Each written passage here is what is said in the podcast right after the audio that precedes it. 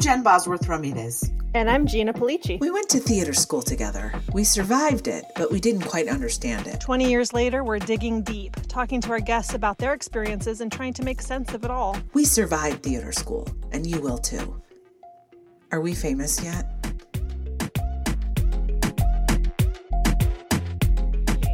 It was me all along. hi. Hi. hi. Happy birthday. Happy belated. Happy yesterday birthday. Was it a good day?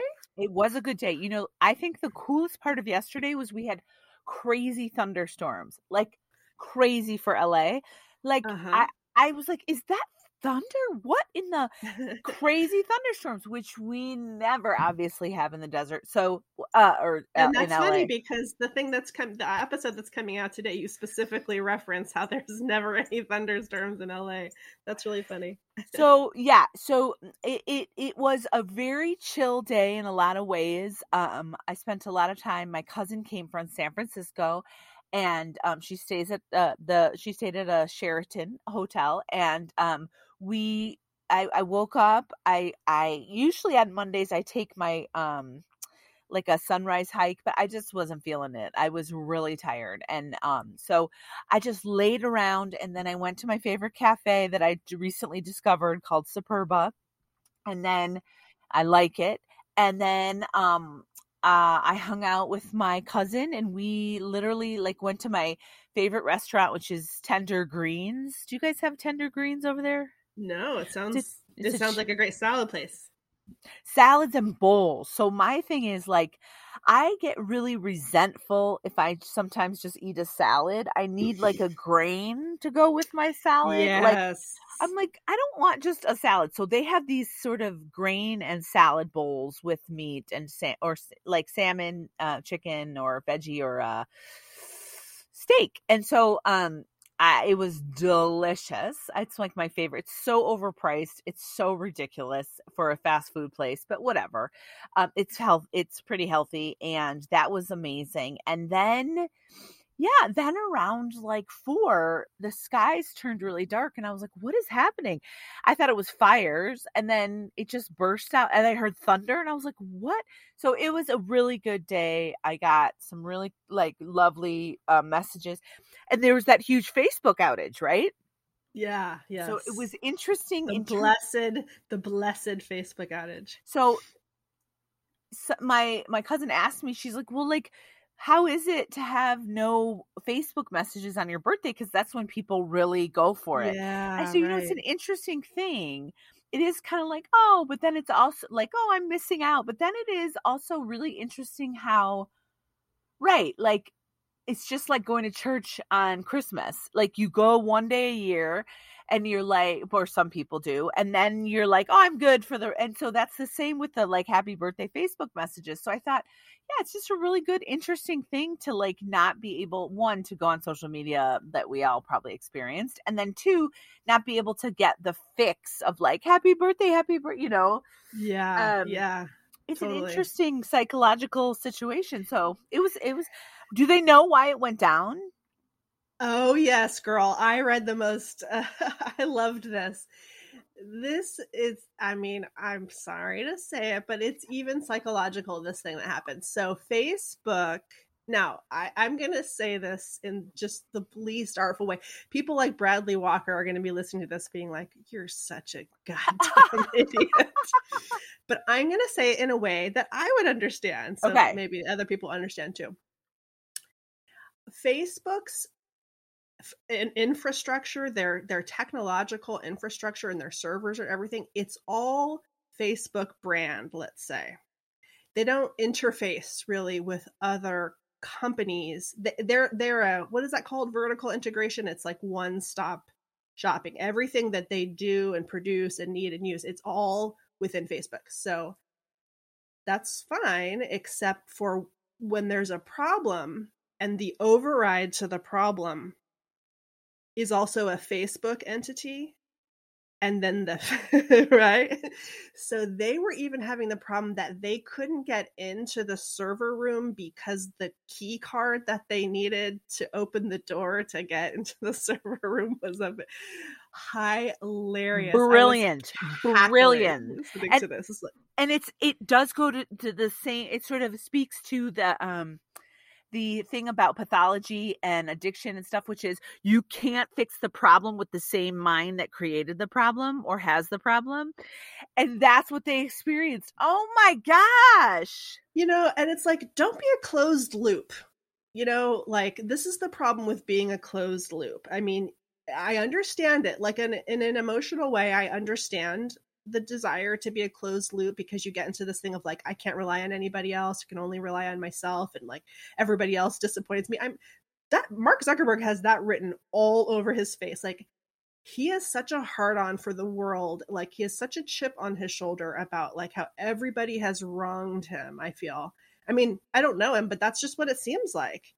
And so his desire to have everything be controlled by himself is understandable and it's a, it is going to be the thing that leads to his downfall whatever it the case whatever the downfall is we can be sure that it has something to do yes. with his desire to have everything everything be within his control yeah and i think it is going to be his undoing and i think it is like we saw yesterday and and and um I, I mean, it just was such fodder for hilariousness. It was like I literally saw a news headline that was, and I don't remember what it was, some paper in London or something that said, um, Facebook and Twitter and WhatsApp are down. Maybe you should take this opportunity to go down on someone else or something like that. It was oh like oh hilarious. God. Like everything. The LA went... Public Library said, for everybody's information, we're not down. We're still open. By the way, the thing about uh, the storms, you can always tell, you can instantly know it's raining in LA because one million pictures of the rain. It's like ever, it's such an event. Everybody's and Instagramming it.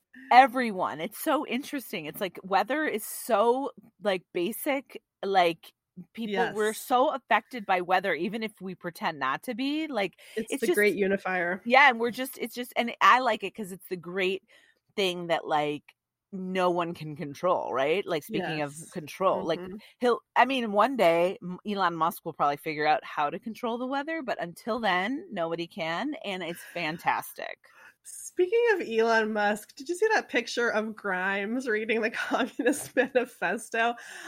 I mean, that if that should have been that photograph should have been in the museum of camp like so for people who don't know, Grimes was is this singer woman that's was Elon Musk's girlfriend and they broke up and then she's got this very you know obviously staged photo of herself in head to toe whatever crazy I leather mean, iridescent leather with her long ass nails and her makeup reading Karl Marx.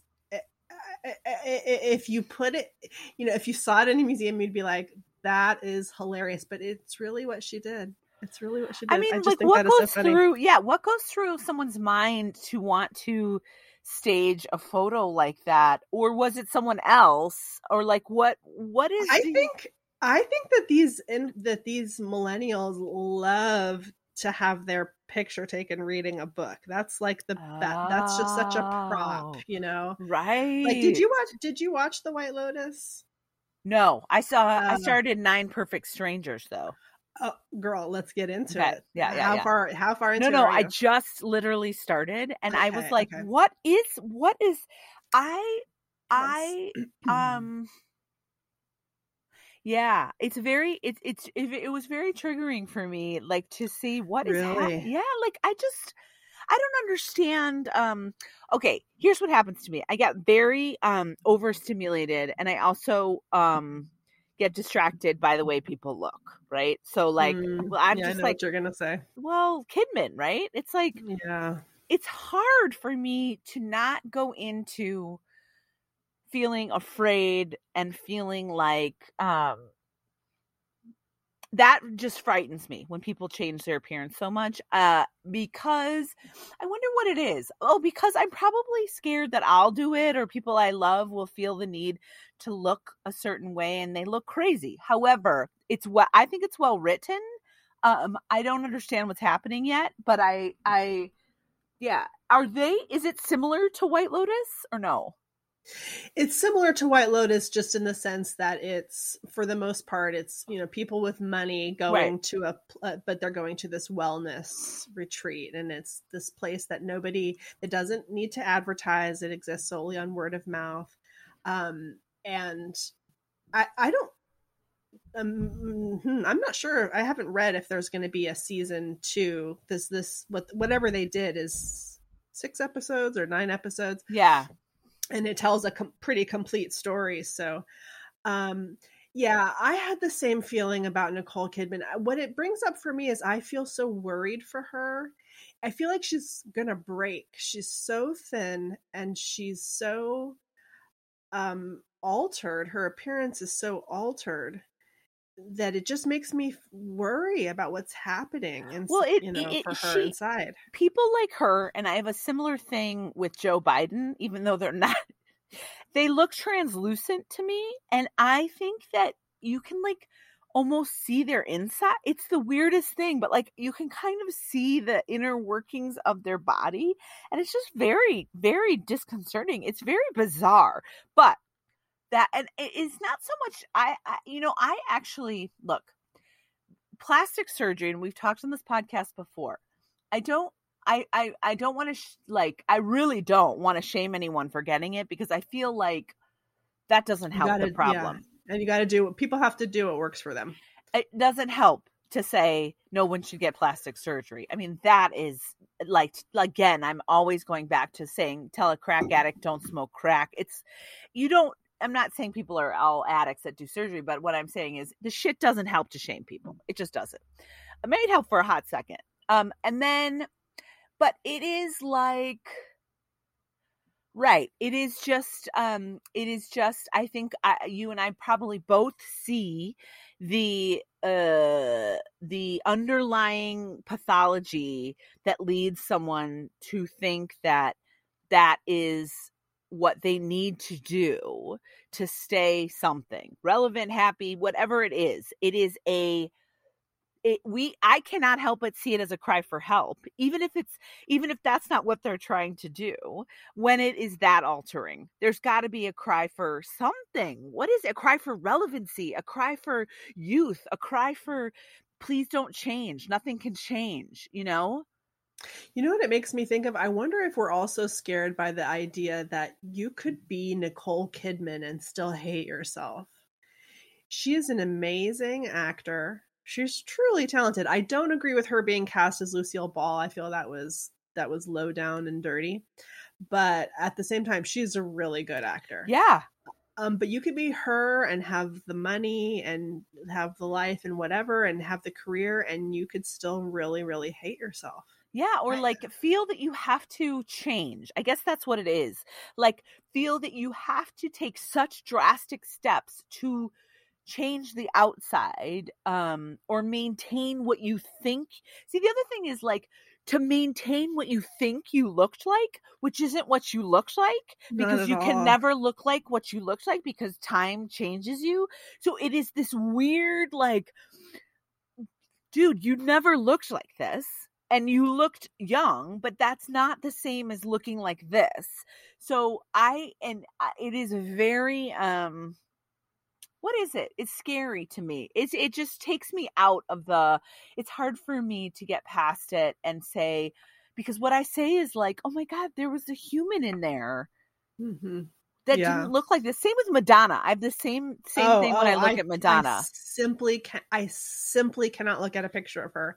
It is so grotesque. She it's sad. It's really really really sad. yeah. But you know, uh, I will just say about Nicole Kidman she does such a good job in this uh, you'll get over Okay. it like in, in a couple of episodes you'll kind of you kind Yeah. of get past it and it kind of in a way works for the character even though it's she, it's never something that gets addressed it, Sure. it, it may you can find a way Okay. that it makes sense I'm going to continue. Madonna- Yeah. Okay, so, yeah, is Madonna- just-. Is starting to look like a tiger, like an animal, like a she's look. you know, she looks like Jocelyn Wildenstein or Right. whatever that woman's. Yeah, that's yeah, what she she's looks starting like. to look feline esque, and um, it, what what is interesting, or I don't know, what interesting, disturbing to me is that just for me growing up in the '80s, what she represented to me as such a rebel, a free spirit, a and you could argue that she's just doing this and she's more of a free spirit by saying "f you," I'm gonna I'm gonna alter my face, but it's again like first of all it's like why why are we doing this? And also why does it bother me? Like those are the two things i ask myself you know? And it it bo- i'm sure people listening might be like well it bothers you because you want to do it or whatever i don't necessarily want to do that but what i want is you know what? It's different. It's different for me because i never have felt like at one point i would if we had if we had uh, madonna on our show i would love to ask hey she went to u of m i think in a conservatory but it was dance i think. She didn't finish but anyway i would love to say like okay did you feel like at the height of maybe material girl stat whatever did you feel like the total shit like you were the shit? Did you ever have a moment okay I have ne- I have had so few of those moments where it's like on that level, you know, like what I imagine it is when you just know you're the shit at some point and you're an Mhm. icon. Whether you Mhm. whether you what direction you take from there, that's but you must have a moment of being like, damn, I am the a boss ass bitch. Okay, fine. I've never experienced that. So I think hold, wanting to hold on to that and people tell, telling you you can hold on to that feeling by altering this, your face, must be really, really seductive. Now, I have always been like a bigger human in a lot of ways for most of my life. Like, I don't have the same feeling that I was ever on top of the world but and it's just such a it's such a tricky thing because eh, are they do they feel like they're on top of the world or do they feel less than and that's why they're doing this? I don't know.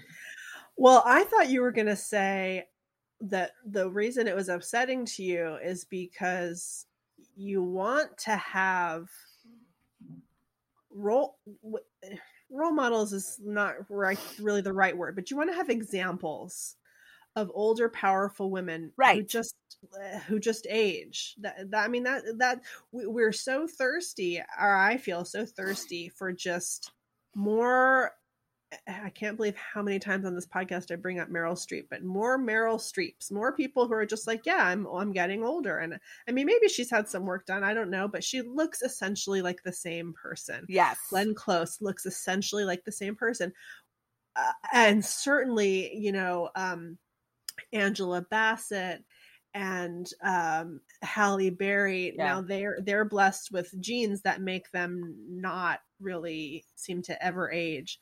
But still, I'd love to see some people who say, "Yeah, I'm a badass." Because I've had all of these Yeah. experiences and because I've lived this life. yeah i think you're right i think that is a part of me that's like wait a second why right is no one uh, no woman untouched by the pressure to to be a certain way. Mhm. why? Why? And and who, where are they? And there are them but like yeah i mean madonna i have to say like she i had a, a poster on my wall. I dressed as Me her for too. halloween. Like i just thought oh my gosh this is Mhm. amazing. And um and now i'm it is troubling to look at it, it's just troubling it just looks troubling to me it Yeah. feels troubling so And it's also that it seems, you know, I think one thing that has been consistent with her and people like her is she's never satisfied. It's part of what makes her work ethic so strong. But it's the other thing, the other part of it is like she's literally never satisfied. It, you know, she it, she can never look young enough. She Right. can never look same with michael jackson right? Like his his drive his his uh perfectionism his is the, are the things that made him a megastar in part.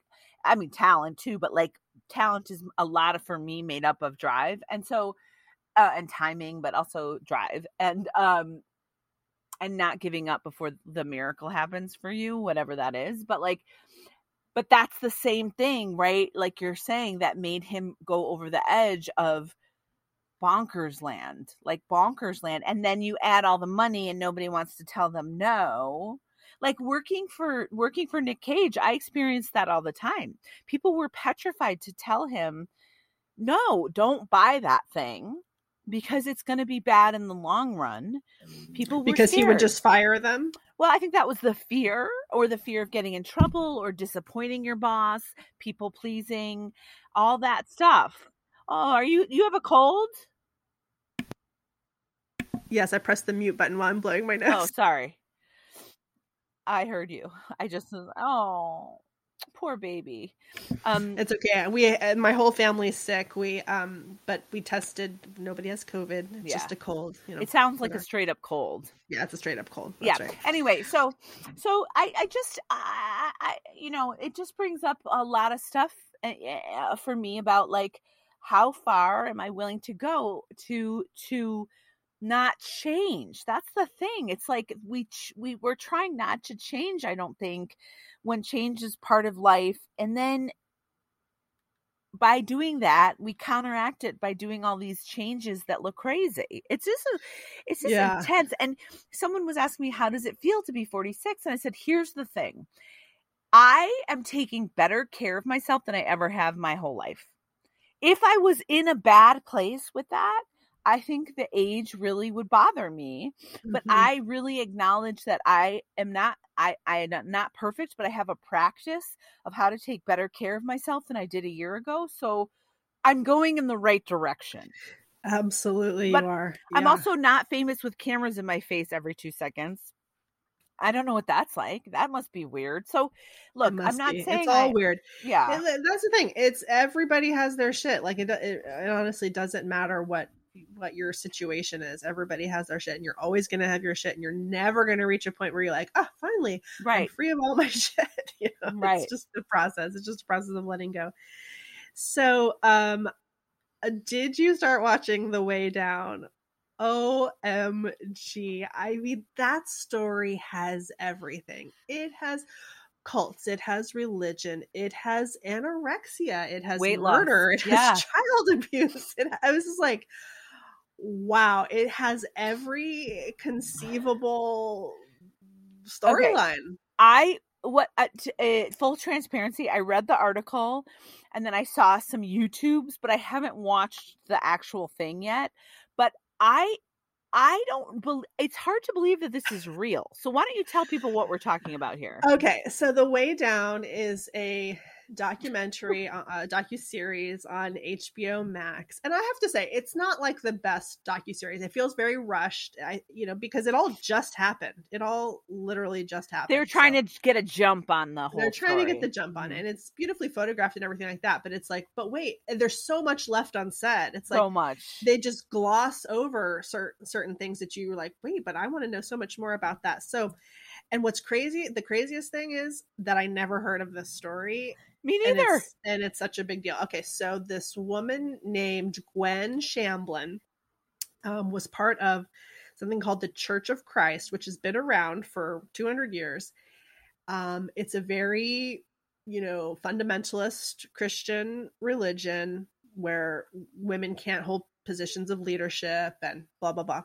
She was a part of that church. She started something in the 80s called Way Down, W E I G H Down Ministries. And she did weight loss for the Lord. Jesus doesn't like you fat. And, you know, instead of bowing down to the refrigerator, you bow down to him. And she made the tapes. And she remember in the days where you'd like get oh yeah plastic thing with the cassette oh tape. She made tapes. yep. She made a ton of money. And then she started her own church. Um, because why wouldn't she? She Why was not? she was getting, you know, successful and and and that allowed her to be the leader.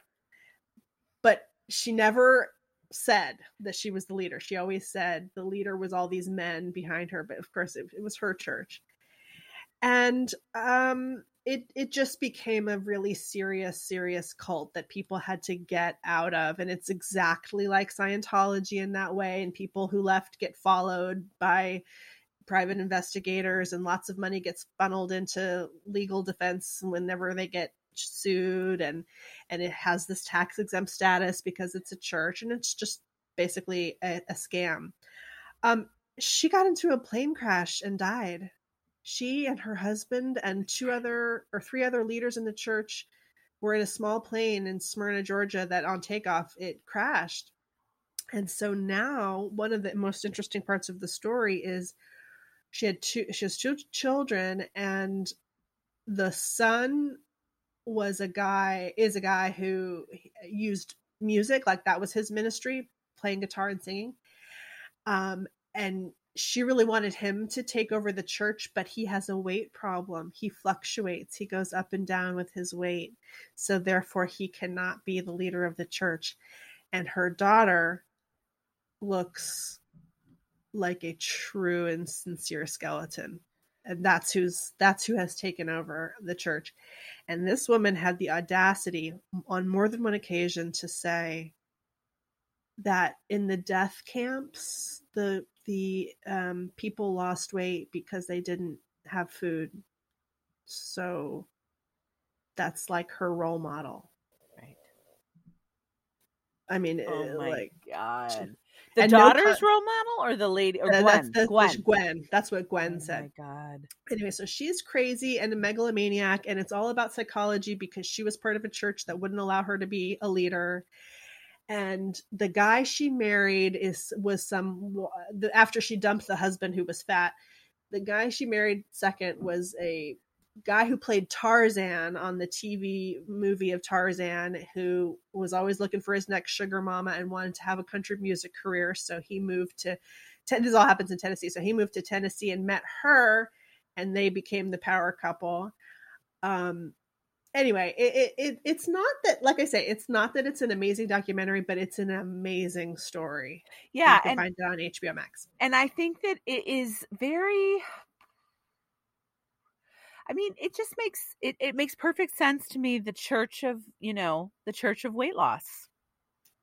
honestly anorexia is the religion that that that was my takeaway like okay so what all we've done here is we've turned a mental illness in, into a religion Yeah. okay I, I mean in some ways there's nothing more to to be said about it except there was a bunch of horrible shit that happened including a child um, being murdered by his parents because he was um, they teach the parents to beat the children so that they are um, com- sit completely still during three hour church services. Wacko wacko wacko. So those those are two of the things i'm you know being sick means i watch a lot of tv so i watched nine perfect strangers i watched the way down i started to watch the many saints of newark the sopranos Oh, yeah. movie i wasn't that into it i didn't make it all the way I through. didn't I didn't start it yet. Uh it was boring to you. I mean, the thing I liked about it was drawing the lines like, oh, this is the young Paulie Walnuts. Oh, this is, you know, that was kind of interesting. And there's nothing wrong with it per se, but it just, yeah, it just didn't grab me. And then the other thing I'm doing is I'm listening to a podcast called The Plot Thickens, which is um, hosted by Mankiewicz's grandson. Oh my gosh. Yeah, and he just goes through like through these Hollywood stories. So I'm listening to the story right now, the in-depth story of um, the making of the movie The Bonfire of the Vanities, which I never saw. oh my gosh. But it's an interesting podcast if anybody wants to check it out. That's so Thickens. fantastic. You've Yeah. busy. I'm I'm just doing I'm doing um we're just obsessed with Glee right now. Like I can't stop watching Glee. Glee Yeah. is that still Yeah. on? No, we're we're starting we're starting from the beginning. It went from 2000 it was 6 years, started in 2009. And um Miles stumbled upon it and uh I started watching it and I thought, "Holy crap, this is so interesting to see the origins before, right? Ryan Murphy did American Horror Story. Like what? That guy. What?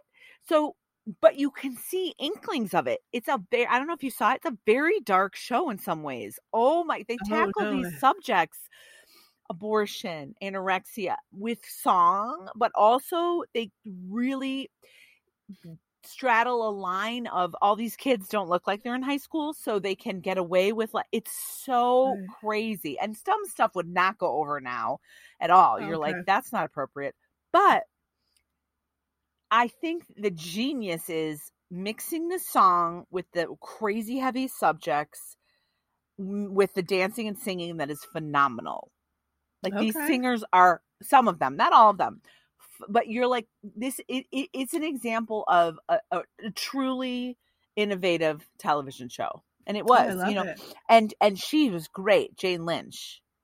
Oh yeah, yeah. She's Okay. she's phenomenal, and uh, uh, she's she was great. And I I once auditioned for her. She was she was film. I, I have a spe- spe- uh, special spot in my heart for her. She was directing a commercial and starring in it in Chicago for like Illinois tourism. And I got a call back, and she was in the room for callbacks, and she was hilarious and lovely and it, i had the best time and my favorite line that i said it was improv right and at the end i said i said like eh, i'm supposed she's supposed to like say something mean to me and then i you know whatever she's like says like oh keep it moving lady and i said and i just turned to her and i looked at her and i said jane i said why do you hate me jane lynch and we all laughed i didn't get it but it was a really Hey, let me run this by you. Let's see here. So, two of my children have been the target of anti-Semitism in the last month. Yeah. Um, one of them, it was a whole big deal where he told us immediately, which was great. He told his teacher immediately, which was great. And then when he came home and told us, we really worked collaboratively. And actually, it was it's all due to my husband because he's been through this before. He knew right away what we needed to do, which was get other kids who were in the room who heard it to corroborate on Snapchat. So we had our son basically reach out to these kids on Snap and be like, hey, remember that thing that kid said, blah, blah, blah. And he got like three kids to corroborate. Um, I communicated with the mother and just said, I'm just letting you know that this happened and we're going to be following up with the school. And then we wrote a kick ass letter to the administration that was like, listen, you know, you have these policies that are great, but like, this is a racist town and this is a big pro- anti-semitism is a big problem here. And like basically what are you going to do about it? And and also what can we do to to help you? And it it all had a very a mostly happy ending. The kid got suspended and the dealt with and they're the school has already been working closely with the anti-defamation league and we had a very productive meeting with the principal and we all it all felt great. The only downside was like that the kid who did it was popular so so kids were coming up to my son being like why'd you get so and so suspended? But you know i mean nothing terrible. So Oh we're sitting God. at dinner on sunday night and we're talking about something and then i bring up like how how great. I felt like the school handled that that issue. And then my other son goes oh yeah that reminds me. And then he tells us the story that uh, last week on thursday he's in this class and this kid as a quote unquote joke just starts being like jew jew jew jew jew and then wrote a swastika on uh, my son's water water bottle. And he's telling us the story like as such an aside and oh Oh, and God. actually, it got brought up because when I was talking about the first story, I said, and I'm sure there's a bunch of other incidents that have happened like this that you've never told us about. And then that's when my 13 year old pipes up and he goes, Oh, yeah, it, it happened to me on Thursday. Well, it's significant, A, because it's significant, but B, because the very next day, he, uh, I got a phone call from the principal because they couldn't locate him. right they- right it she was during up. it was during our Yes. thing.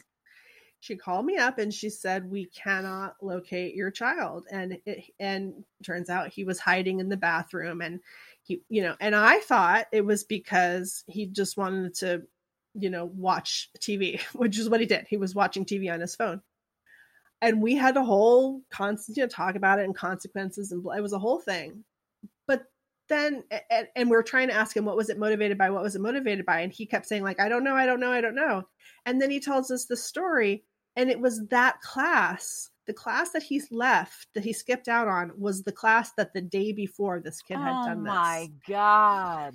And we're going, honey, don't you think there's any re- relationship? But I understand why he teases. I understand why he keeps it separate in his mind because if he really It's too faced- painful. it's too painful, right? So he's like, he kept saying like, but it really didn't affect me, and and I said, okay, you know what, that's fine. It it, it doesn't have to have affected you, and we're not going to pursue it in the same way that we pursued the other thing. I mean, I I did let the principal know, but we're not like asking for a meeting and asking for you know punishment for this other kid we're just saying like hey fyi this is going on and you know the thing that i wanted to run by you is just like as a, as parents we have to do a lot of balancing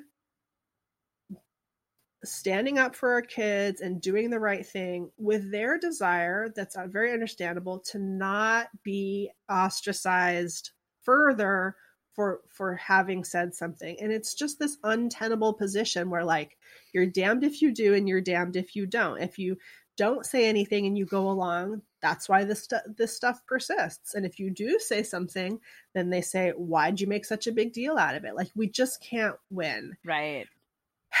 and I actually don't even really know what I want to say about it except for that it happened and yeah maybe you just need to say that it happened out loud and like also to know that one it's a really you're right it's a it's a it's a unwinnable position and it and it, it as parents and it is not fair really that those kids and that you know this this is happening to put you in that position and it's really disturbing that it's happening. It's not altogether shocking, but it's disturbing. And I think it's like, yeah, what what when do we want to what hill are we willing to die on in terms of and Yeah. you did make a stand with with their their my guess is it's different schools or yeah different school? schools Okay. yeah different schools So Mhm. you took a stand with the high school, right? yeah Mhm. Which I think is really important because high school is so it's like when you learn all this stuff about oh my god, what is happening in the world? That's when I started to be like, "Oh my gosh, really knowing like what's what is right, what is wrong and why why and social stuff." So I think but I and I think that by right I think by doing that, you set a tone for the family and the town, and that you, it just, to me, it's like, it's not even pick your battles. It's like, pick where it's going to be painful, right? So, like, where does the pain, where am I focusing the pain body? And you can't focus it on too many things at one time, right? yeah. or you'll die. I mean, everyone would. i- i- i- So you're doing what you're doing is like meeting of the minds of the parenting. I mean, I think you handled this situation impeccably in terms of not ignoring it, which is what eh, God bless my parents, you know, probably would have done. Uh, not getting c- completely hysterical and calling 911 in the news because that that's like very reactionary and that's also would have been fine reaction but i'm not sure that it helps the the it wouldn't kid, have helped yeah. the kid and your you know. Yeah. and so you did you what i'm hearing is that you did like you did a concerted effort to like triage the situation in a way that was going to be the least amount of pain possible without sweeping it under the rug and some things cannot get swept under the rug because they Yeah. just as we know come back bigger and badder and Oh, uglier absolutely. And and actually I had this very conversation with my son because he he he kept being like it's not that big of a deal and I said listen. This is the thing that people don't realize when when they think about genocide of of any kind. It doesn't start with one day some tyrant comes in and starts killing everybody. It starts with like don't you think those people are pretty lame? yeah Don't you think those people are pretty disgusting? Don't you think those people are pretty evil? Let's kill them all. I mean, it's just like it's just a series of steps that, you know, That's absolutely right. if you could interject at steps one and two, maybe we don't get to step four. Maybe we do either way. But that's exactly what is that that is the sort of creeping crud of our country right now. Well, and it also oh, this- ties it ties into like to for me if i had a kid i would say listen my people pleasing to sweep things under the rug has caused so much damage to myself and other people and that by sweeping this under the rug or pretending and being that it didn't happen and not taking steps to protect you and our family and the rest of the world what i'm doing is actually super harmful to us and is very uh, dangerous in a way. My people pleasing desire to not follow through on this, which I can totally relate to. Uh, you know, if you might have that as a kid, I would say is going to kill us one day. yeah, So like yeah, I can, right. you know, and it, it becomes like a it's like a life and death like dangerous uh health issue. You know what I mean? Like Yep. to ignore Mhm. shit like this. It's it's Yeah. a it's a it's a health crisis, really, if you don't Yeah, absolutely. and and I don't want to be a part of that anymore. And and but it's also like yeah, it's going to be really uncomfortable. It's going to be really uncomfortable for everybody involved. Pretty much. Pretty much. Wow. Wow. Okay, get it together. Get it together Yes. schools.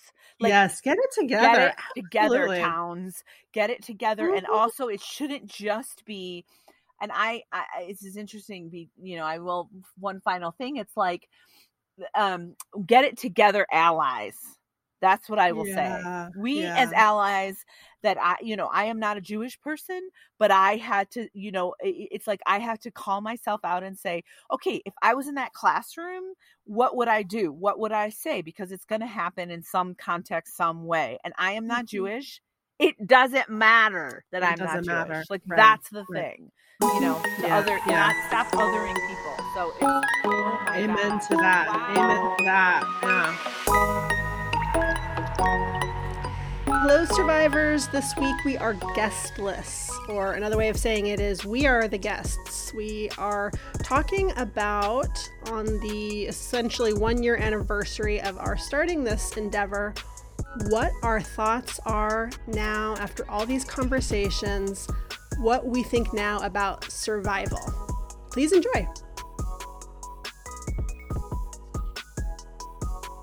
Hmm? I thought, I thought, you know, I thought that if you were right, black and white thinking, like if someone said no, mm, that meant many things, but it it meant no forever, no on you, no on the core of who you are, no forever like you're done and i am realizing as i get this past year and a half as we've lived through this time and as i've moved and as i i, I just am realizing like oh my gosh like yeah things are a lot more loosey goosey than i would have predicted in my Mm, life in mhm. terms of everything it nothing nothing nothing seems linear anymore. Like because the pandemic and time doesn't seem linear anymore and like because the pandemic all this and and and the aftermath and the election nothing seems mm, right predictable steps right? So i always thought that there were predictable steps in life. It's couldn't be further from the truth. I i, I i'm just seeing it in front of my face Yeah.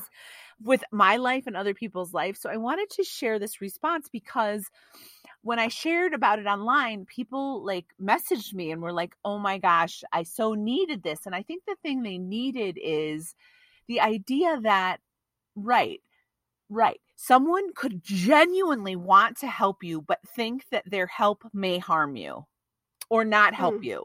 Like Mhm. it, it, it it's just not a right fit and it doesn't and and and look they could be bullshitting too it doesn't even but like the thing is that they're people aren't bad when they say no and i think that comes down to to to my you know obviously my people pleasing and stuff like that but i thought if someone told you no either you were bad or they were bad someone had to be bad And oh yeah. that's not true. I, I'm just like, oh, that's not the case. So, like, anyway, I'm just having all these realizations this morning. So, I just wanted to share this letter because I think it's really important to put it out there to people that, like, you can be told no, but it can also be a good thing. Like, I just had Mhm. no idea that this was possible. So, okay, I'm going to write, I'm going to read it because it's so hopeful.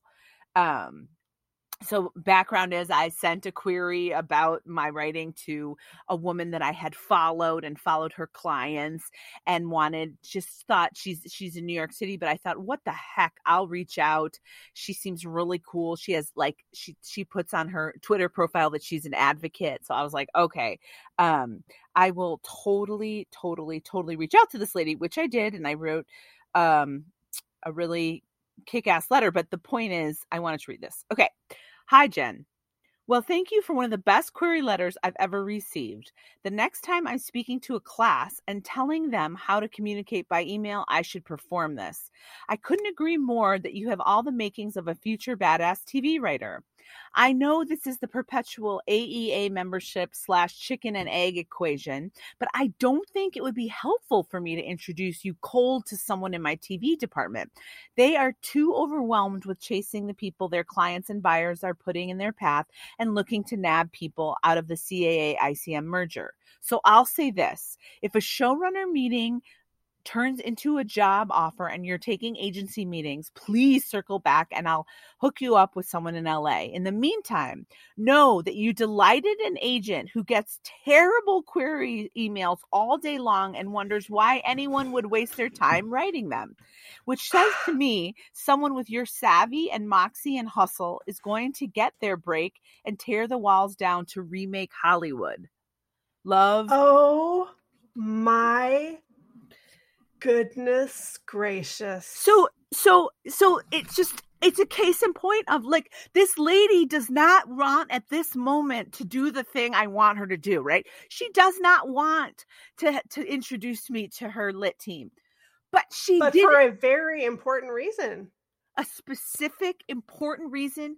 She also took the time. What I'm saying is we can take the time to if we are called to to write or to respond in a way even with a no that is helpful for gosh even if she Yeah. hadn't said it would have been enough if she had said thank you for your query. I i don't think i can actually help you at this point.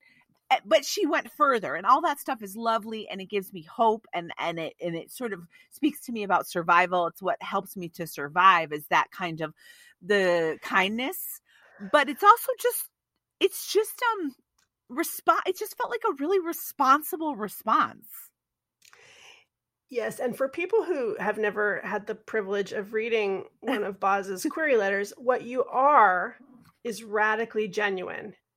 You you get across the information that everybody has to get across, like who you are and what you're asking for and what your background is and what you bring to the table.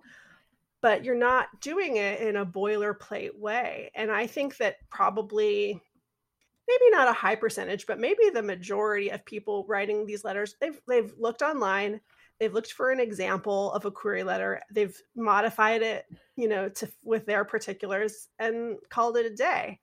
And your thing is like, no, no, let me tell you who I am. And I I couldn't agree with her more, first of all. And it's so amazing that um she got to the scent, you know, she got well, I mean, it's not so amazing. Because you told her exactly who you were, she knew exactly who you were and she saw the goodness in you. I, I, I was And- sh- I just was shocked, and I and I, I celebrated it as if she had said the thing I wanted her to say. It was crazy, and I've never done that in my life. Never. It was always like, oh yeah, she could say or they could say all that stuff, but they didn't give me what I wanted. They didn't do the Mhm. thing I wanted them to do.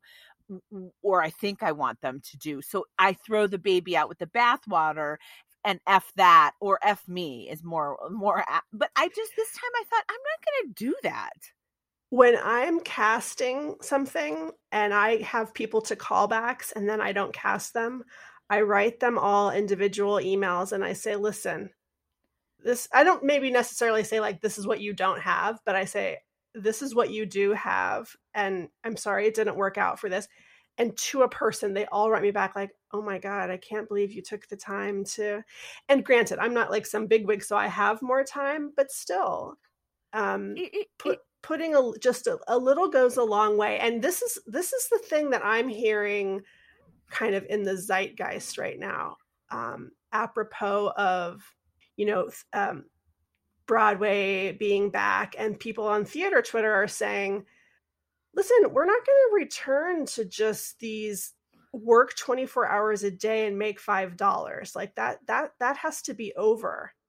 And this is that classic thing of like is does one grain of whatever is one drop of water make a difference? No but an ocean can kill an entire population. So if people uh band together a it, well if people identify who they are identify what they want figure out the boundaries that that, that they have and then stick to them that is undeniable you can't have a a, a, a bunch of executives or people in charge hiring people if all of those people say I refuse to be treated badly. Right. It's got to start somewhere. Yeah, it's got to start somewhere and it's and so I really feel a sea change and I think it is another, you know, um, silver lining of the pandemic because people have really reevaluated what's important to them and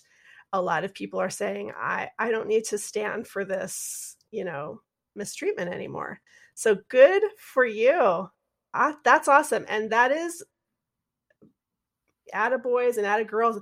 that is one of the things that helps you survive. Survive Yep. Yeah. So yeah. I just wanted to start out with that because I just really. That's fantastic. Yeah. So yeah. today we are without a guest, but today we're, it's been a year since we started this podcast. And what I think that when we started it, we, mm, we thought, or I'll speak for myself. When we started it, I thought, oh, this will be a fun way to kind of put ourselves out there so that we can then go on and do the next thing. And what I've come to is this is yeah, it is fun. Um, but this is turns out to be an important thing on its own, even if it's only for the you know 200 people who this who who are directly affected you know by the stories that we've been telling about their theater school experience um, because the thing that I've been coming to in this last year and a half, I, I mean, and I'll preface this to say, like, if you don't like to hear about touchy feely things, maybe this isn't going to be the episode for you. I have changed and learned so much in these last months, years. I mean, it's like a to- it's nothing short of a total transformation in terms of what's important and and, and I previously would have thought of a transformation as only being something that happened to me externally how I looked. Okay but the transformation that really needed to happen this whole time was an internal transformation. It was started by I mean it was started by a lot of things. It was it was accelerated by the pandemic and by my sister's death. And by this podcast um, having the opportunity to reflect to help people reflect on their time and then to in turn reflect on my time. And i've really like pretty much answered all of the questions about why what happened happened in a way that i didn't know that i needed to do. I i didn't know when we started this that I needed to process theater school. I had no idea. When I decided to not pursue a career in this anymore, I shut the door and I pretended like it was over. And I pretended like I didn't need to think about it again. I also pretended like I didn't need to have a creative outlet and that, you know, and it was problematic for that. But this has made me yeah, just this has made me do something that I didn't know needed to be done. And we have heard the same thing from other people. Yeah, over and over. I mean, I think it's just um the idea, yeah, it turned from sort of a yeah like a I, I agree like a way of saying hey here we are. What is the vehicle that we can sort of that we have a, uh, a common bond between us a common shared experience in our past and let's talk about that and then let's bring on people that also like let's make the circle bigger. But it really has turned into this this this healing opportunity for us big time but also for for other people that like have never talked about their experience going to a theater conservatory ever before. And and Yeah. i mean that's insane. So it, it, it to me if nothing else the people yeah if nothing else you're right like even if even if it was just for us even if it was just for you and me even if it was just for you even if it was just for but it's not but it, even if it was i think that's important because um like you said there there we never fully shut the door on anything. You can pretend. Good for you if you can pretend maybe good for you i don't know but like you you can't. It doesn't work that way. Like that's not how we're built as animals. Yes. Right. we it just you can try. Good luck to you Yeah. but it comes back. It comes back. Everything comes back and it it has to because either it comes back and you deal with it or it comes back and you keep trying to shut the door until you either you know whatever it becomes harmful it becomes a painful harmful reminder that you're not looking at something and you can you could deny it i could deny it for the rest of my life but let me tell you something it's it's I, I'm gonna have. I mean, it's not just the theater school, but uh, any experience. Then I'm gonna have heart issues, right? I know for me, if I don't deal with my rage, and that's part of going to the whole theater school and becoming an actor and not being picked and all that shit that we talked about, that or talk about that, it turns into rage for me and sadness. If I don't look at my rage and sadness, I get really sick. I'm not saying I cause it, I want it, I deserve it, but I'm saying that is my experience that when I don't deal with my shit, I end up in trouble. Trouble. Yeah. Like tangible trouble that I need medications for. yeah. And my experience when I don't deal with that stuff is that I am hard to love and and hard to give love. You know, like that's where uh, that's where things go off the rails for me because what I have also learned is my primary coping mechanism um, that I'm sure I've had since childhood is dissociation. Mhm. It is to which is why i feel like theater school was a fog which is why i have about certain areas of my life just memory gaps. Depression causes memory loss too or affects your memory but but specifically i've realized for me it's trauma. It's my ability to rat you know float outside of my body and uh, Yeah. behave as though i'm not really there Yeah, I mean, and I'm is- not really there. no, you and it know? is. You know, I've been. I watched another documentary about um, uh, DID disorder, dissociative identity disorder, and the first case um, post the whole like right around the Sybil time and that. But anyway, but but one thing, whether or not the guy's faking or not, one thing you cannot deny is that the trauma of a human being is so is so um it is so undeniable. The trauma Yeah. is so undeniable that whether or not the guy was faking DID or whether we dissociation we know comes from pain. So so you can deny anything you want, but the guy whether the pain is self-caused or other people hurt us, it's the So, real deal. By, the way, I just like to say something about when people talk about, mm, you know, faking mental illness. yeah, Faking mental illness is just a different kind of mental Yes. illness. exactly. If you are in a position where you don't have a certain illness and you feel that you need to pretend that you do, then you just have a different, we're just looking at the wrong thing. I think that's so brilliant because because it's like let's look at why these people are lying. Lying comes from another coping mechanism because the truth is so painful. So it's all you're right. It's all part of the same fucking thing. It's, all just part the way it comes thing. out. Yeah. So and also, yeah, if someone yeah, right. I also don't give a shit if someone's faking a mental illness unless they're trying to extort something from me Right. because right, right. they're in pain. Like you're Yeah, pain. yeah. So I think that that's the thing is like whether the trauma of going to theater school was minor, medium, or major. I think people are really uh, sort of uh, craving opportunities to look at it in a safe way that's not like we're not going to judge them we're also we don't care about the party line we're not like we're also not police we're not doing investigations on who did what Right. and who said what that's not our job our job i think is really just to hold a space and like like um for me anyway uh, uh provide a space and with humor and compassion and and and some sort of maybe insights we hadn't the the person our guest may not have thought about before and asking some questions but like we're yeah we're providing a space for people to look at some of the stuff that went down that maybe is still affecting them today and getting in the way maybe of Yeah. like having a life Yeah, yeah.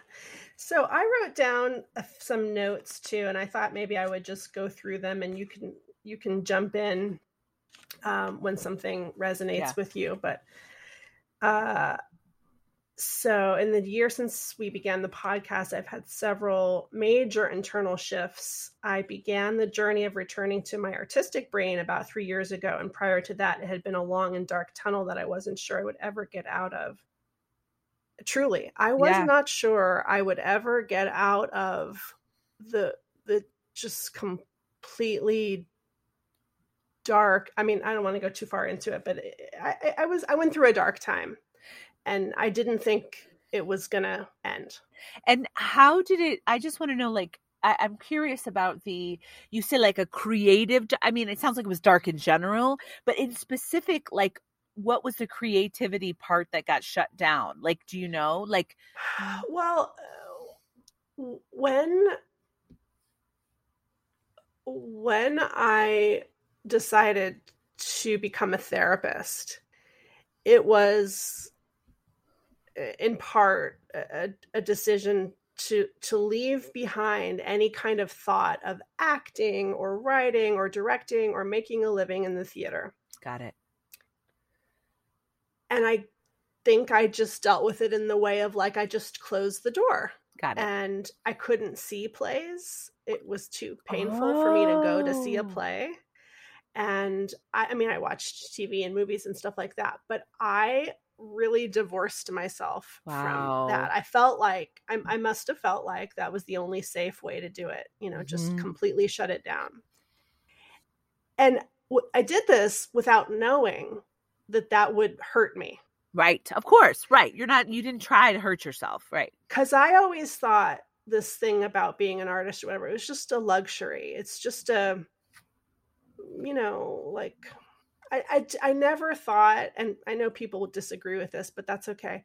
I never thought that art was a, a very vital and like like you have to have it.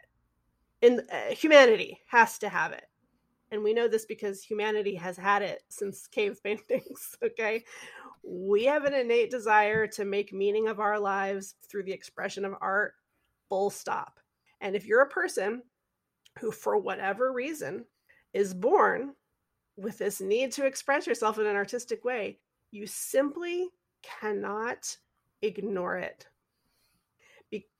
be, be, because it's like having a thirst or a hunger that Right. you know it doesn't go away just because you're not feeding it in fact it creates depression. I think it I think it created depression in me. Does that answer your question? That answers my question completely. Yeah. Okay. Very. Very good. So, um being able to express myself and to find meaning where I had lost my way was crucial, has been crucial to my ability to flourish. And even though it's been almost two years of a pandemic, I've somehow found a kind of personal wellness I wasn't sure I would ever return to. Mm.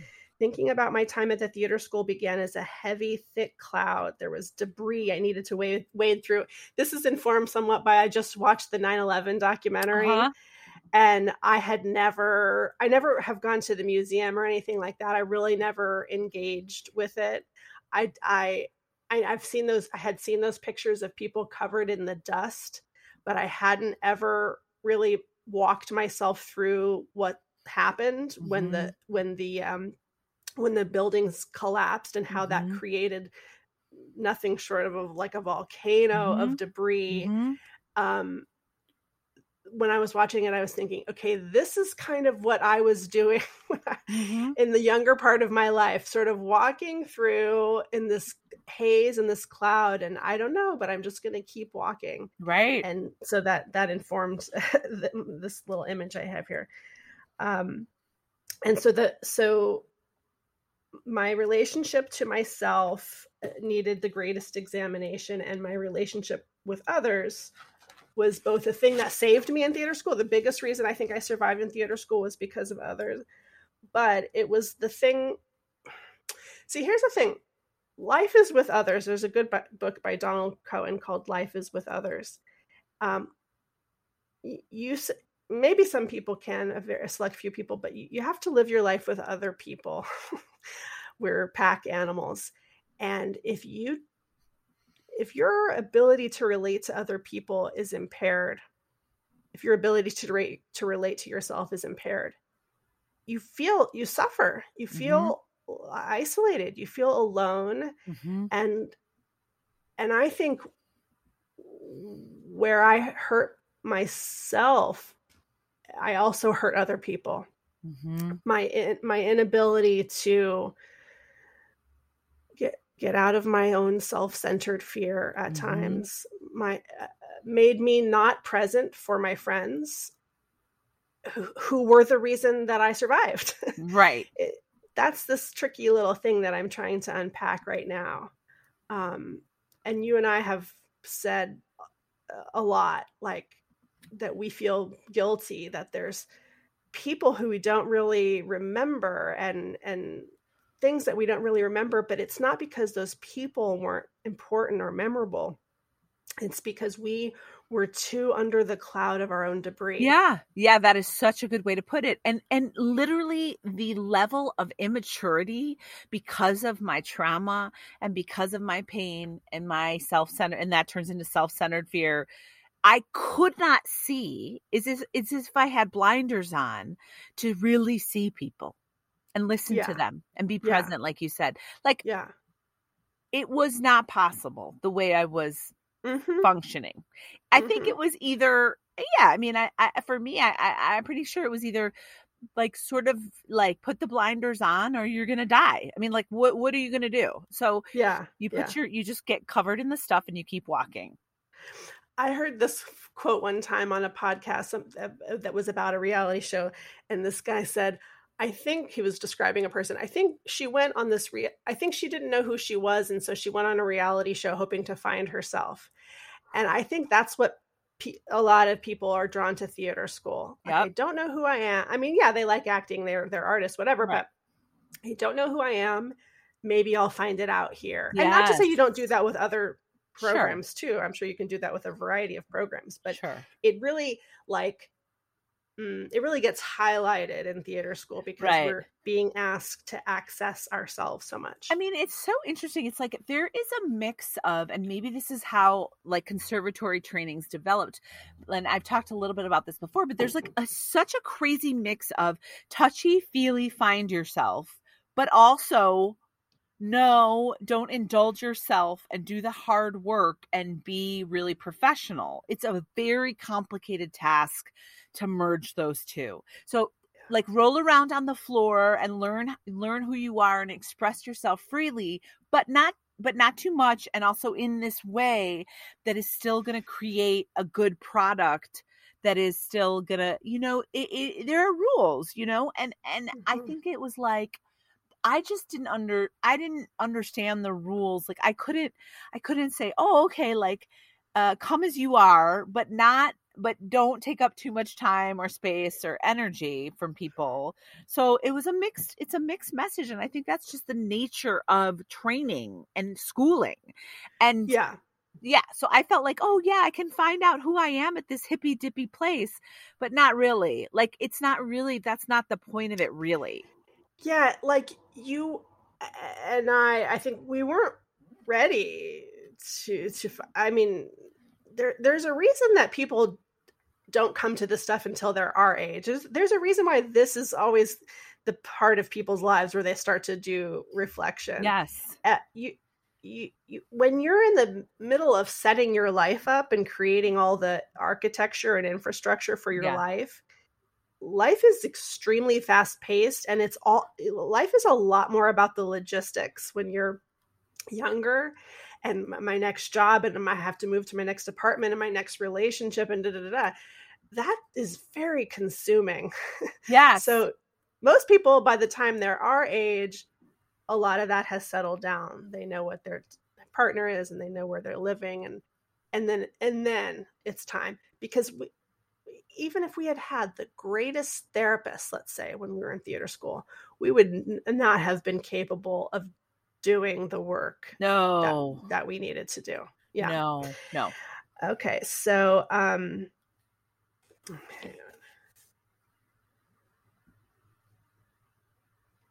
Yeah, memory gaps related to the trauma that I hadn't processed before theater school that made me dissociate while I was there.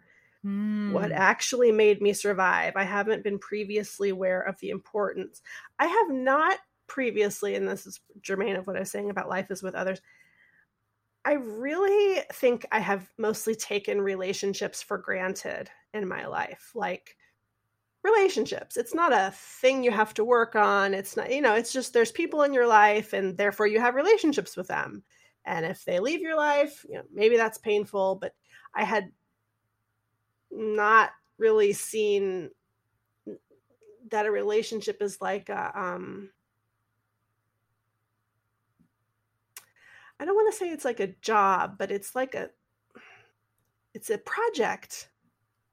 Having a relationship with somebody is a project that you have to have an intention for and you have to have skills to do it well and you have to have the capacity to assess how you're doing with it and and, and not not to make it seem like it's some i don't know financial thing i i, I just mean if if you're not treating your relationships like they're a thing that you have to work on then you should probably work on that. Yeah. Yeah. Yeah. I mean, I, I, yeah, I didn't know, I don't think what relationships were. I thought relationships were because because I think my self-esteem was so low. I thought it was like the only relationship that that, that really mattered was the one with your parents and then the one with your romantic interest, love interest. Right. And and it, and but even those, all three of those is about whether or not they approved of you. Right. Right. It's not relationships really, but that's what Yeah. I thought it was. I Yeah. thought it was that. And now I'm like, oh, I have to participate in my own life. Like I have to, Mhm. I am Mhm. part, I live here in this life. Like I didn't think I lived here. You know, when people say, you know, I like her, but there's no there there. I, I never understood what that meant until I'm like, oh, because I felt like I can relate to that of not being a there there, you know, Mhm. not being a there there in my own life. And I'm like, oh yes, there's no there's no there there. You have to be there in your own life. Like fully present. you life. have to Yeah. show up. And I never knew, okay, Miles, we got this situation going. Oh, we got little Doris. Hello, Hold on. Doris. Miles, can you get Doris out of here? Doris Yeah, she came in. Star. She's a star. Doris is a star. What? Okay. I don't know. She opened the door. She's magic. Okay, thank you. All right, sorry about that. Can you She close wants my your door? attention. Thanks. Okay. She wants, Anyway. she wants your attention. So yeah, if there, yeah, she totally does. So if there's no there there, you have no hope of ever getting better in getting having better relationships. I didn't understand that. I thought, oh, you're pretty and skinny, and you then you find someone that adores you, and then you find relationships that are great because people hire you. I, I didn't get it. I I didn't Yeah. get it. And so when people are like, go back, come back to me and say, you know, I always thought you were so you were so nice, but you were so like uh oh eh, like even in grad school these people are like oh you always left at lunch and went and got a manicure or like weren't available to us and i was like what? Because i spent the whole time thinking they didn't like me they were all that part of a thing i lived in chicago they lived in la in my school my grad school and i flew in. I didn't i just totally separated myself but believe me it wasn't because i had i had a cho- i felt i had a choice Oh, girl, I relate to that so much. that exact thing. I have left so many social situations with the assumption that the people didn't like me and that I needed to remove myself from them, only to find out later that they were they didn't like it that I left. Right. My friend, yes, my fr- I remember my friend. I met up with her later, Alexis, Alexa, and she was um, and we met like ten years after grad school. So much had happened in both of our lives, and she was like, "I always really wanted to be your friend, but you seemed so busy and preoccupied." I'm like, "Oh my god, that is the." F- I mean, I was preoccupied with my own stuff, but like that's like the furthest thing. Yeah. I had nothing going on. Yeah. nothing. Yeah. Yeah. Yeah. Oh. Yeah. Yeah. Exactly. So I really, um, be, because I, and by the way, I'm not saying like that any 19 year old is amazing at having relationships. I'm not saying that like, that, that I'm alone and being self-centered in my fear, but um, but it, but I'm just it's significant to me that I'm now really able to uh, own that, and so at the end of the day, the thing that helped me survive theater school was my friendships. Mhm. My very first friend close friendship was with Whitney Powell. I have I don't think I've ever really mentioned Whitney on the podcast. Um I don't even really necessarily remember how we became friends, but we were friends from like day 1 and we did everything together and she was from the chicagoland area so she like had a car and she introduced me to great things and we did lots of drugs together which even though you know i wouldn't do that now I, it was very important to me at the time. It actually drugs really did kind of open an important window for me or a door whatever you want to call it in my life. Um, and then I became friends with Russell, and he was a steadfast friend through school, Russell Harden. Um, and then I became friends with you, and I was so sad when you left in third year because I just I missed you so much. TJ was a was a great support to me. Patrick Belton, Sean Spratt, JP Cabrera, Chris Gerber, Jeff Brown, Anthony Lacasio, Dave DeSmalshin, Libby Scott, who did not go to the theater school, but who I lived with, um, and Dan Alexander are all people who helped me learn about myself and helped me um, in my endeavor to to make art. And I'm sorry to all of the people that I really ignored and that I really didn't make time for. And I can tell you that it was not about you whoever you are. It was about whatever my weird ass ideas were about who, you know, whatever myself and what I needed, what I didn't need. I'm not saying I would do it all over again differently because it had to be the way that it was. But anyway, I feel so much gratitude for the people. Oh, and not to mention the professors. You know, yeah. even if even when I've had negative things to say, uh, they also opened doors for me. Yeah, I I I think that's it's just nice to hear that like yeah, like I feel supported that I was supported through that time and know that yes, I I just wasn't able I didn't have the capacity to be a better friend. Yeah, yeah, It's just the truth.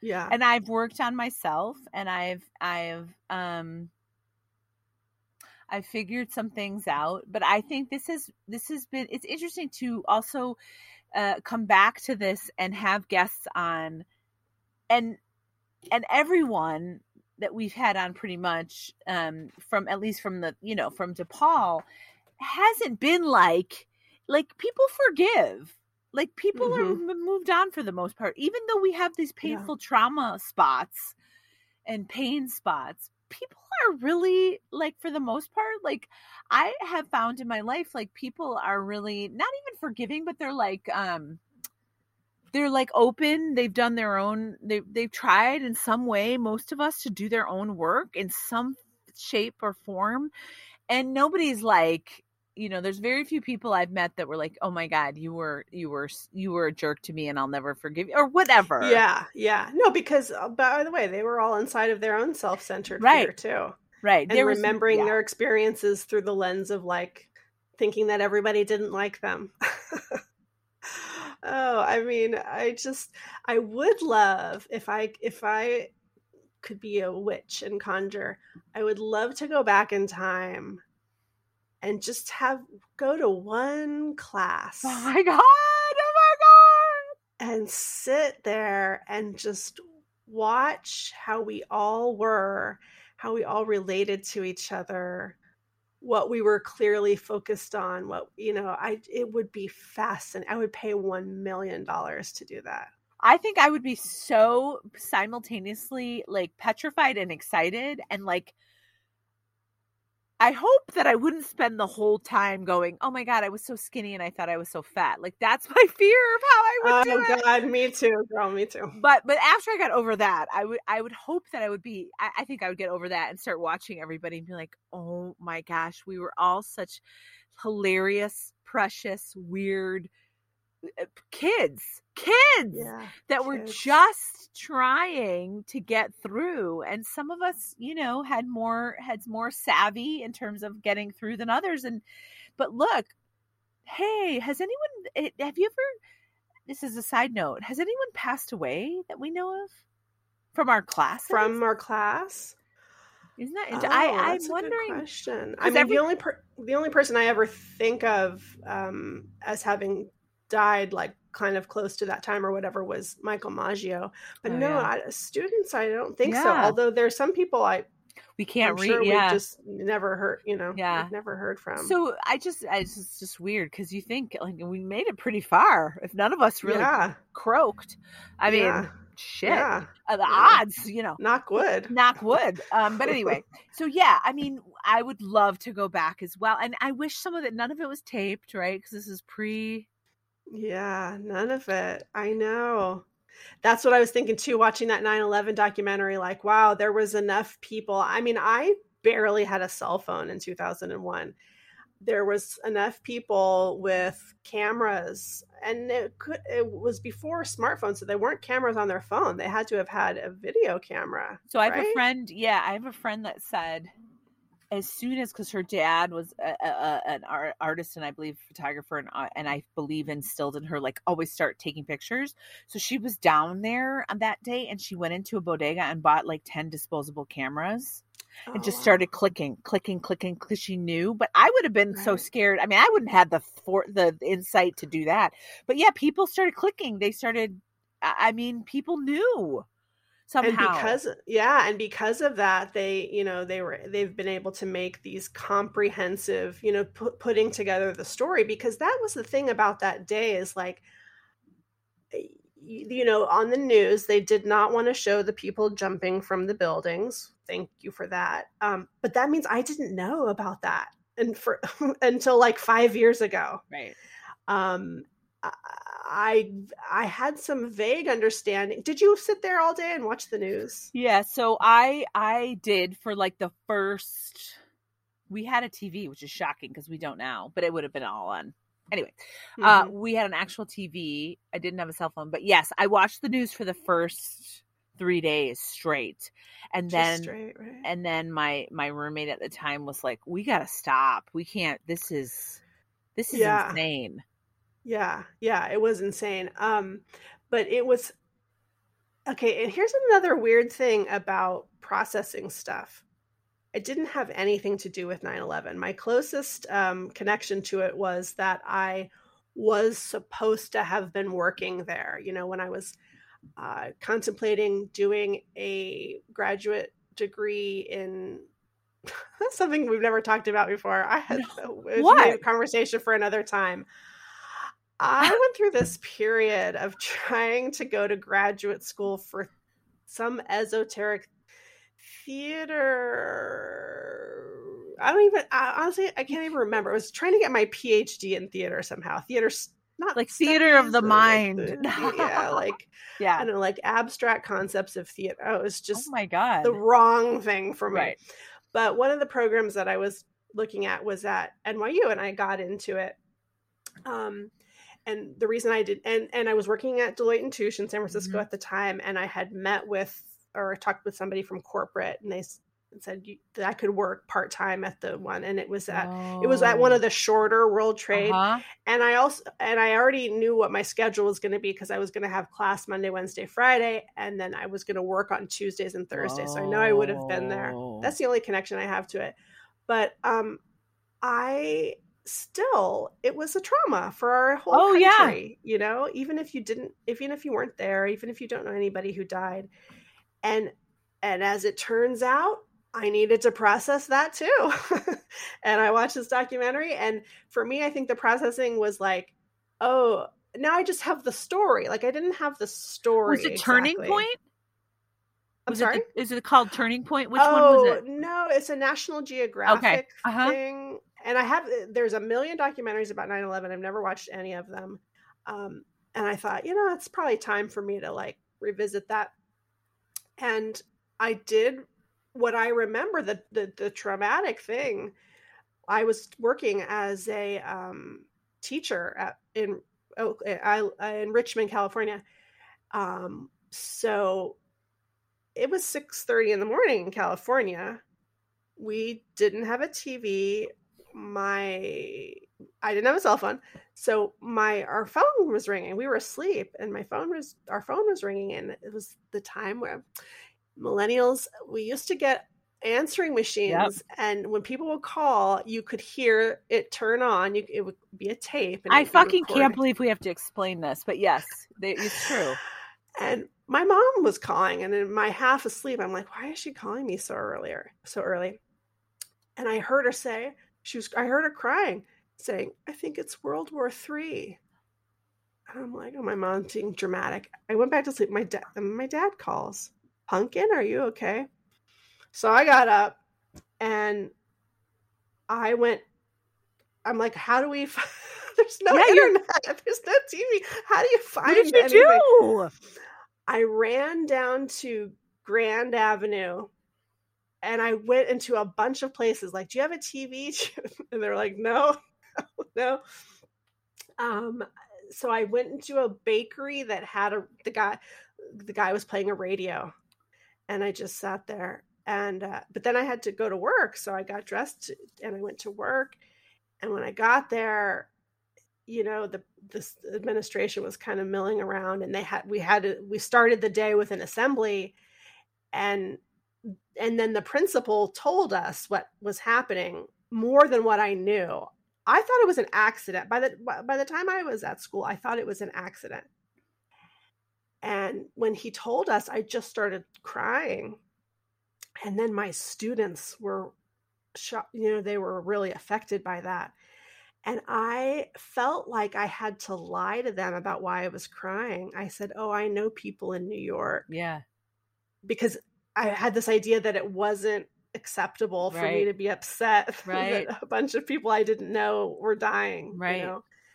Um, anyway, so if you haven't processed 9-11 and you need to i recommend watching a documentary yeah. about it it's funny to think about the things that you like you'd really just have to work through it all you just uh, really do there's no there's no way around it if you're committed to personal health like inner yeah. and outer you you got to yeah. process stuff it's really hard and it sucks but i don't know of a different way yeah yeah so what is the overarching thing that helped you survive? I would say the overarching thing that has helped me survive well i'll start first in the small term is like this of this last right of this last couple years or i don't even know like the pandemic seems to have gone on for like this weird time so i can't even say. But um i would say the last two years has been or year and a half do literally doing the next right thing for me because i feel like taking care of immediate needs processing information and trying to take the next right step has been the only way to not get overwhelmed and want to um, revert to really old behaviors. So, meaning that, and the way I could do that is just support of a team, of a team, of a team. So, I am a huge proponent of when I started my like healing work, I would say was really when my dad died, right at 30. And I thought I it was the one the first time in my life I was 30 years old. It was 2006. I thought I cannot do this by myself. It was the first time in my life I knew that I I was out of my league in terms of I can handle this. I can do this. I can make this work. I can I can cope.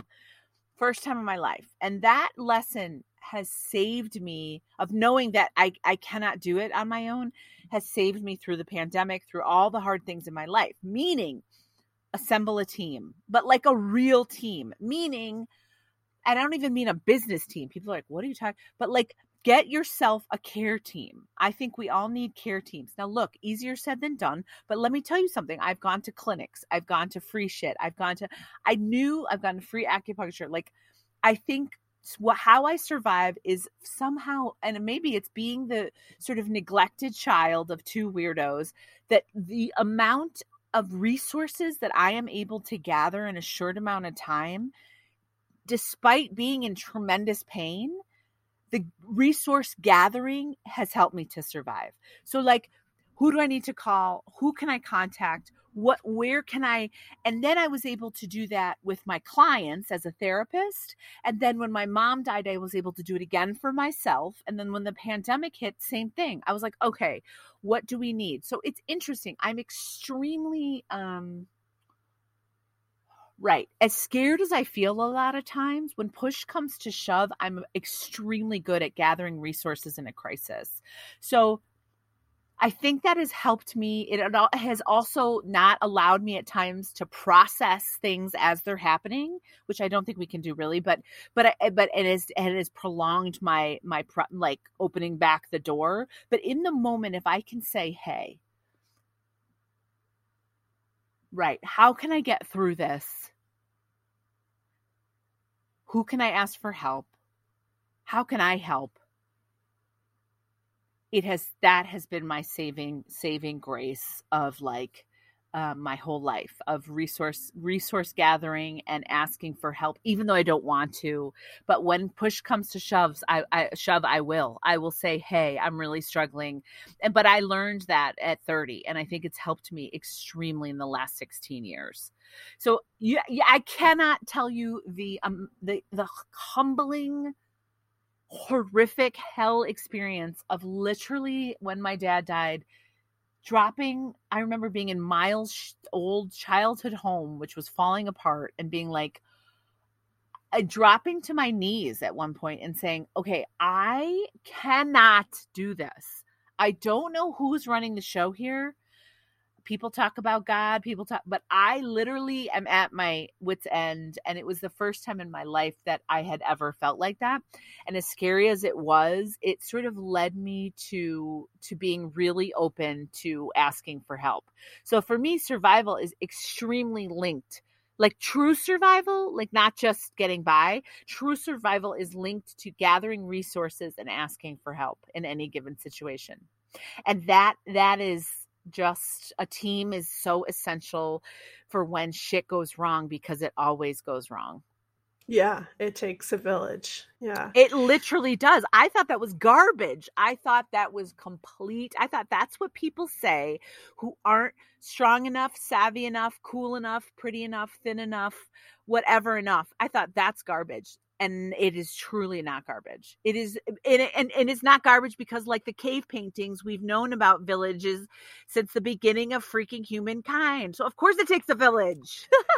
and there's all what makes me sad sometimes is to think about all the people like my sister who are in their house oh. right now, feeling alone, feeling isolated. And, and the thing is, isolation begets isolation. The more isolated you are, the less you can entertain the idea of ever reaching out to somebody or or, or being with people. Um and I, I i just it pains me to think about how many people continue even with all the information that's available to all of us persist with the with the false belief that nobody understands them, nobody can help them, that they're unique in their suffering.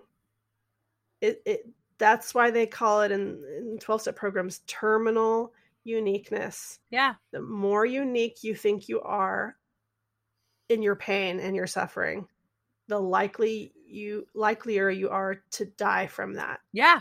And the other thing I would say is like if you are in pain, please wander into some kind of support group.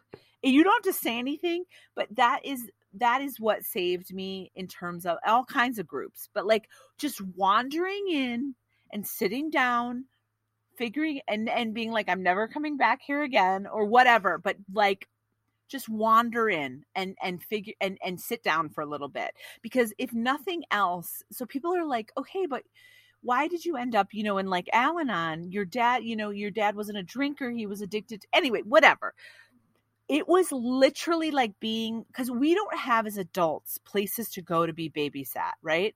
Like we we don't have that unless you check in somewhere which is if you need to check in check in. But i'm just saying like i wasn't trying to hurt myself i just didn't have anywhere to go. And so going to a 12 step group or any kind of support group that's free whatever your jam is it was like baby i went to three meetings a day like i Wow. because i had what else was i doing the other Yeah. thing was i was going to be alone in my house on my knees crying and freaking out Mhm. that I could not sustain because that would lead eventual to self-harm because like like we Mhm. know like my father like your sister that doesn't lead anywhere that's eh, good. So somewhere I must have known and you know I met people that were like just come to this group and I was like I don't really belong here but I have no, literally nothing else. In some ways I was blessed and cursed that I had no job, I had no nothing. I had nothing in my life other than a place to stay at my mother's house. Like that's what I had. And so I was like, what do I do literally during the day? I, I, I don't know what to do and I'm freaking out. And they were like, just go to a meeting. I was like, oh my God, I can't believe I'm going to a church. Okay, whatever. And then I thought, oh my gosh, these people aren't, I mean, some of them are weird, but like no one's saying to me, what's your problem? What's wrong with you? You don't belong here. Um, uh, you have to hold it together. So they were saying things that worked for me and it was free and I had nothing else to do, literally. My mother was working. Everyone else was like, we have a life. Like, I don't know what you're doing.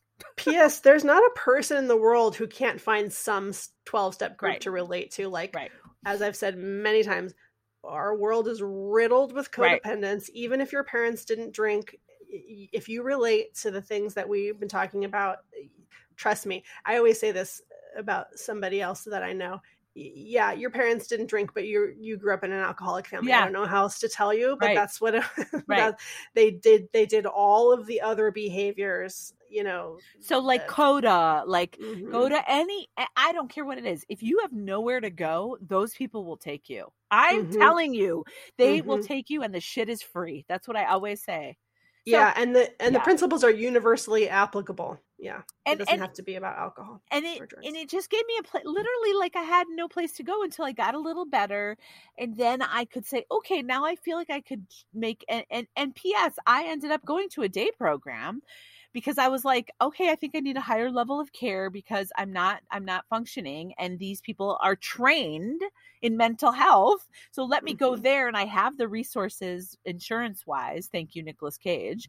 And so let me just go. And then i i was able to but if you need a place to land that's not gonna like judge you and like and like be eh, and be assholes then find yourself a 12 step group that's how i've survived that's really all i can say it's like Yeah, people that have helped me and groups and then resources just re- finding resources and they're all uh, mo- almost every twelve step group is uh, has online options now, Yep. or Yep. even call in. They have the you know uh, you can call in Yes. to a meeting, and you don't even have to say anything. You not can a word be wa- on your walk and have your earphones in and just be listening to people. It- It's it's it never ceases to amaze me. I, I finally gotten to the point where I can tell myself if I'm feeling bad, hey, you probably need to reach out to somebody. Yes. But it still never ceases to amaze me how much better I feel when I put myself out there and ask for somebody's help and they're able to give it to me. I mean, the danger is for me has always been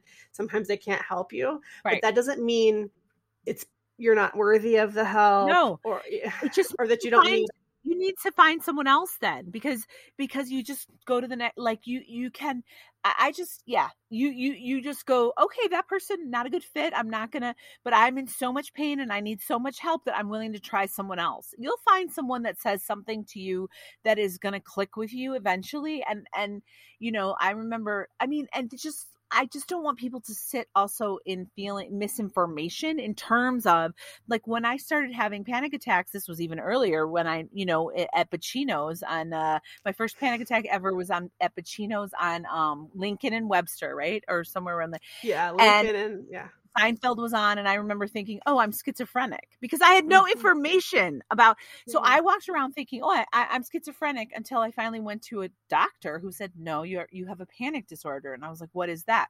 So anyway, we need to know. For me, in all my struggles too, what has survived helped me survive, especially during the pandemic, is get the data, and especially with my own health things. I'm like, get the data, get more information. Don't before you freak the f out get some data everybody. Look at the data. Yeah. helps have someone help you look at the data and then make a choice. That's what helps me survive because when i'm making choices from that place inside me that is the the really really traumatized and neglected 5 year old it is a not a good it never it never works out well. Like mm-hmm. for me you know it's not like it even looks bad it just feels really bad. So um yeah get the data is the other thing that's helped me survive. Like what's the information here by the way, how's it going with your five year old self? You know, it's going better. Like, I feel a little. So, my five year old self, I've sort of placed into Doris. Um, oh, I right. love that. Yeah. Yes, absolutely. So when because sometimes with my own self, I'm like, oh my god, I can't believe I'm doing this. This is ridiculous. I'm talking to my five. This is crazy. Blah blah blah. So I put it into my little puppy, and I'm like, oh my god, would I tell her like, shut up, get it together, you piece of, you know? And I'm like, I would never say that. If someone was saying that to Doris, I would literally throw them over a bridge. So like, I I put it into Doris, and I'm just like, okay, a patience so then I'm like, can I have patience for myself? This dog, you know, the dog is learning where to pee and poo. Am I going to mm-hmm. berate the dog or am I going to try to teach the dog? So that's what I, and then I'm like, can I show that compassion for myself? Sometimes I can, sometimes I can't, but it's better than yeah. than like because I had closed, like we were talking about, I had tried to close the door on that inner child. It doesn't mm-hmm. work. It doesn't work. She comes out in every way. Mm-hmm. Yeah, she will not be denied.